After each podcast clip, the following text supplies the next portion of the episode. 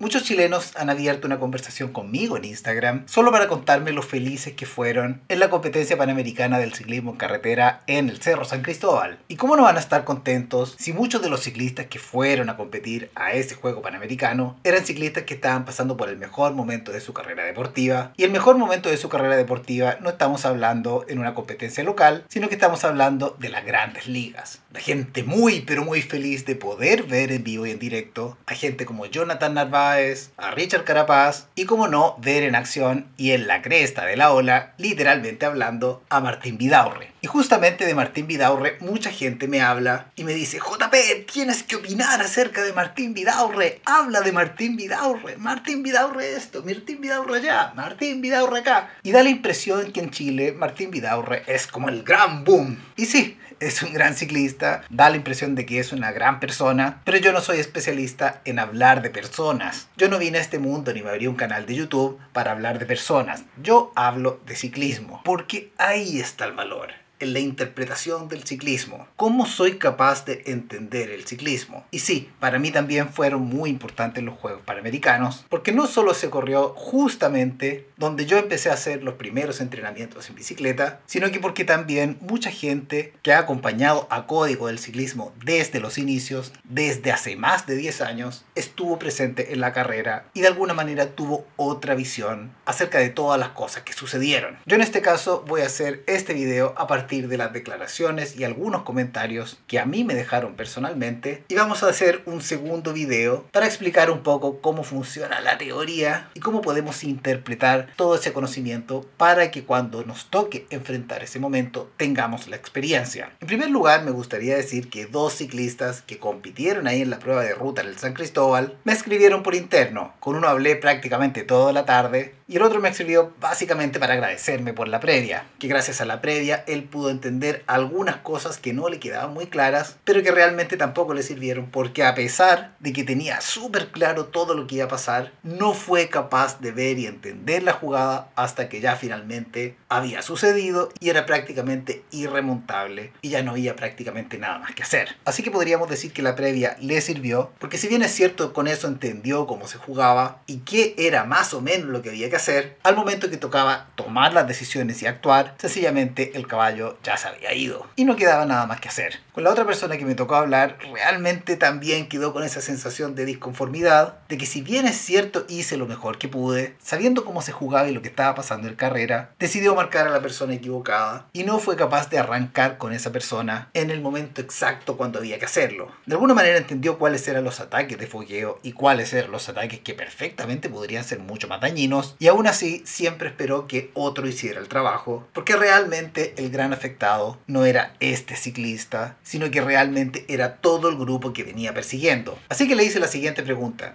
Tú que eres una persona que compite en la ruta y en la pista, y yo te conozco como ciclista de ruta y de pista, ¿por qué permitiste que sucediera algo en la carretera que jamás permitirías que pase en la pista? Digamos, tienes una manera de correr en la pista y tienes una manera de correr completamente diferente en la ruta. ¿Por qué?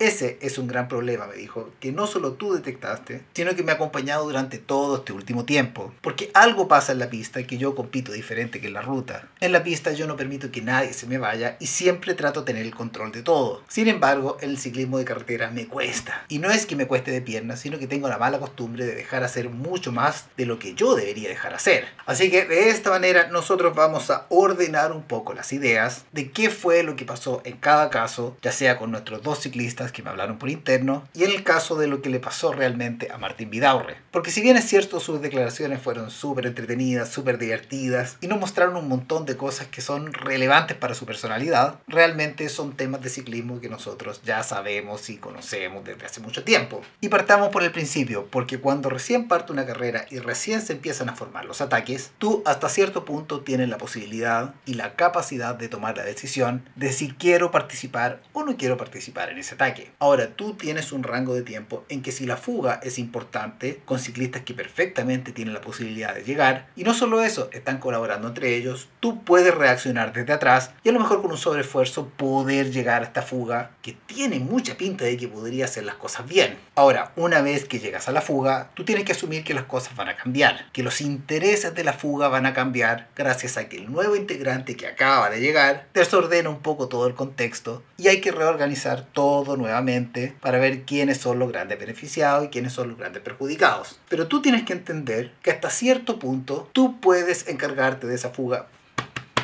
por tus propios medios. Digamos, un arranque con fuerza desde el pelotón y llegas en solitario a la fuga. ¿Cuánto puede ser eso? A lo mejor con 15 segundos, 20 segundos de diferencia. Quizás con un arranque bien hecho desde el pelotón, tú puedes llegar a cabeza de carrera y formar parte de la fuga. Ahora, si se te fueron 40 o 50 segundos, llegar en solitario intentando pillar una fuga en la que van todos pasando muy parejo, se te hace bastante más complicado. Sin embargo, tú tienes un equipo y ese equipo de alguna manera te puede acercar lo más posible a la fuga hasta que más o menos queden unos 25, 20, 15 segundos y desde ahí hacer el esfuerzo y arrancar para que tú puedas llegar con tus propios medios. De esta manera, tenemos el primer escenario en que tú te puedes apalancar solo porque dependes de ti mismo. Tenemos un segundo escenario donde tú ya no dependes de ti mismo, sino que tienes que ocupar el equipo que está trabajando contigo. Y vamos a pensar en un tercer escenario donde sencillamente, aunque todo tu equipo se ponga a trabajar en punta, va a ser muy pero muy difícil recortarle todo el tiempo que ya ganó la fuga. Digamos que si la fuga se te fue a 3 minutos, 4 minutos y tú pones a todo el equipo en cabeza, sencillamente no van a ser capaces de echar abajo esa fuga. Por lo que ya no dependes de ti, ya no dependes también solo de tu equipo, sino que también empiezas a depender de los otros equipos que tengan los mismos intereses y estén dispuestos en ese momento a ayudarte para echar abajo la fuga. Y una vez que la terminen de echar abajo, ahí empezamos de nuevo todo. Pero se tienen que dar ciertas condiciones que ya no dependen de ti, sino que dependen del trabajo de otros y muchas veces ni siquiera dependen del trabajo de otros, sino que dependen sencillamente de otros equipos con otros intereses, con otras estructuras, con otro todo. En ese sentido, el error que tú cometiste al no meterte por delante, con la fuga que te deberías haber metido,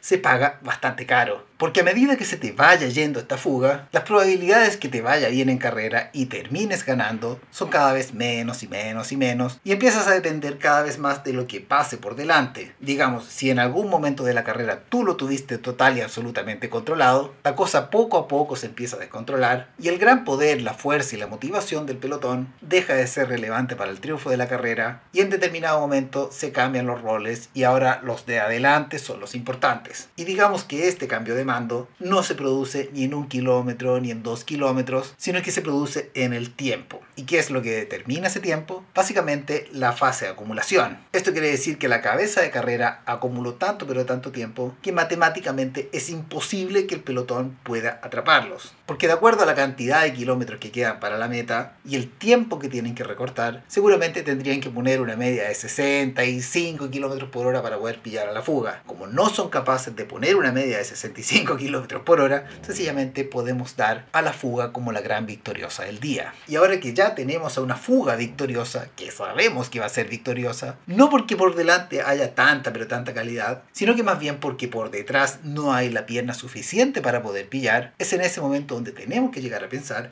que cada error que se cometa tiene un rango de tiempo para poder solucionarlo. En este sentido, cuando Jonathan Narváez atacó unos 40 kilómetros para la meta y se fue en solitario, nosotros podríamos llegar a pensar que los ciclistas tenían 40 kilómetros para arreglar ese desajuste. O sea, los ciclistas que iban en la fuga tenían tiempo para poder arreglar eso. Ahora, los kilómetros van pasando muy pero muy rápido y no te das ni cuenta cuando no le has recortado absolutamente nada y faltan solo 18 o 20 kilómetros para la meta. Y es posible que los ciclistas físicamente hayan estado tirando con dureza por detrás, pero productivamente no han sido capaces de recortarle absolutamente nada. A nosotros en ese sentido no nos interesan los esfuerzos, sino que nos interesa la productividad. Había que pillar a Jonathan Narváez. Y ese trabajo sencillamente no se estaba haciendo. O si bien es cierto, se estaba haciendo, no estaba siendo eficiente. Y es exactamente el mismo caso que una vez después de que lo hayan pillado, haya arrancado con fuerza Eduardo Sepúlveda. Ahora, la diferencia entre el ataque de Narváez, que fue a 40 kilómetros de meta, y el ataque de Sepúlveda, que fue a Ponte tú unos 10 kilómetros de meta,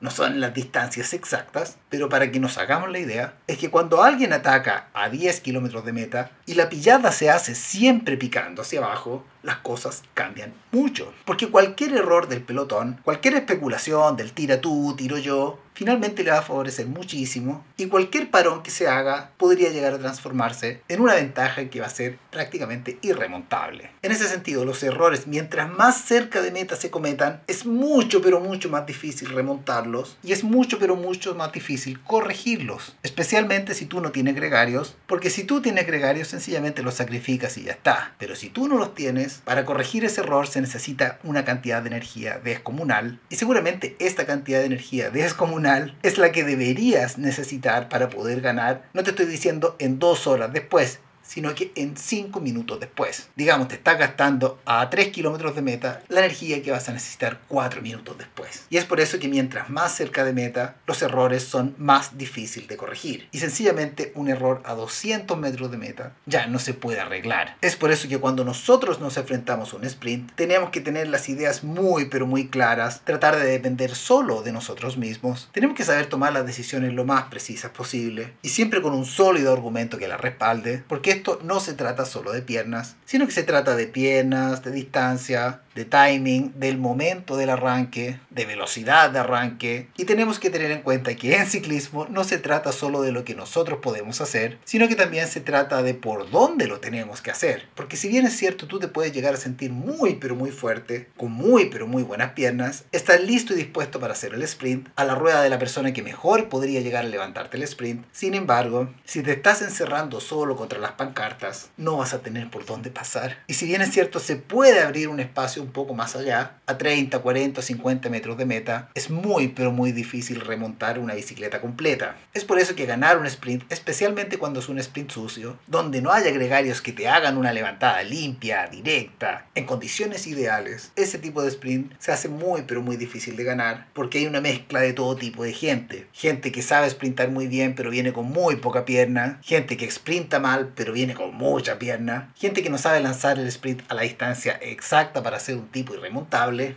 y gente que de alguna manera tenía la película total y absolutamente clara, sin embargo en el último segundo dudó y cometió el error de cambiar la estrategia justo cuando el sprint ya estaba en curso. Esas cosas sencillamente no se hacen. El otro día escuchaba una charla de un profesor ajedrecista que le decía al alumno que tenía que aprender al menos 500 maneras de dar jaque mate con tres piezas, el rey y dos más. En el ciclismo esto es bastante parecido. Porque a medida que nos vamos acercando a la meta, la probabilidad que te funcione un cambio de estrategia se hace cada vez menor y el abanico de posibilidades de un desenlace que te convenga cada vez se va reduciendo más y más y más, hasta que finalmente se llega a una distancia en la que sencillamente se tiene que sprintar con lo que hay en la posición que haya y en la condición que sencillamente se tenga sea un sprint rápido, sea un sprint lento, sea un sprint lanzado o sea un sprint sucio. Porque los errores, mientras más cerca estén de la línea de meta, se hace cada vez más difícil corregirlos. Y es por eso que en Código del Ciclismo nosotros vamos aprendiendo todo el tiempo cómo tener la situación lo más controlada posible, hasta el punto que este control se haga sencillamente de manera inconsciente. Esto quiere decir que sea algo tan pero tan natural que sencillamente esto fluye. Alguien hace algo, nosotros hacemos esto. Alguien hace otro algo, nosotros sencillamente hacemos esto otro.